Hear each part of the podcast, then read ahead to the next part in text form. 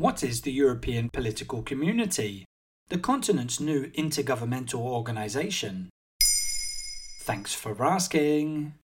The European political community was launched in 2022 to discuss the future of Europe, mainly in response to Russia's invasion of Ukraine. French President Emmanuel Macron first proposed the EPC's creation in a speech to the European Parliament back in early May. Less than six months later, the first summit was held in Prague.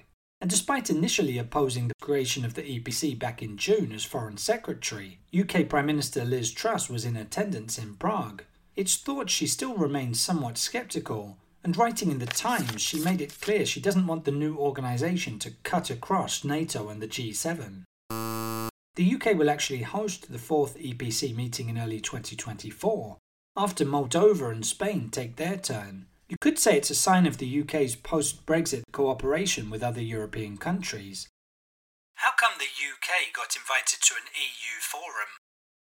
While the EPC initiative did come from the EU, it brings together heads of state from all across the European continent, meaning it's not restricted to EU member countries. As you may remember from our past episode on the subject, the process of joining the EU is a long one, and indeed some EU candidate countries are involved in the EPC, like Albania, Serbia, and Turkey. Of course, it allows for Ukraine to be a part of the group too. In total, 17 non EU nations were invited. The European political community is intended to be a space for democratic European countries with shared values to come together and cooperate.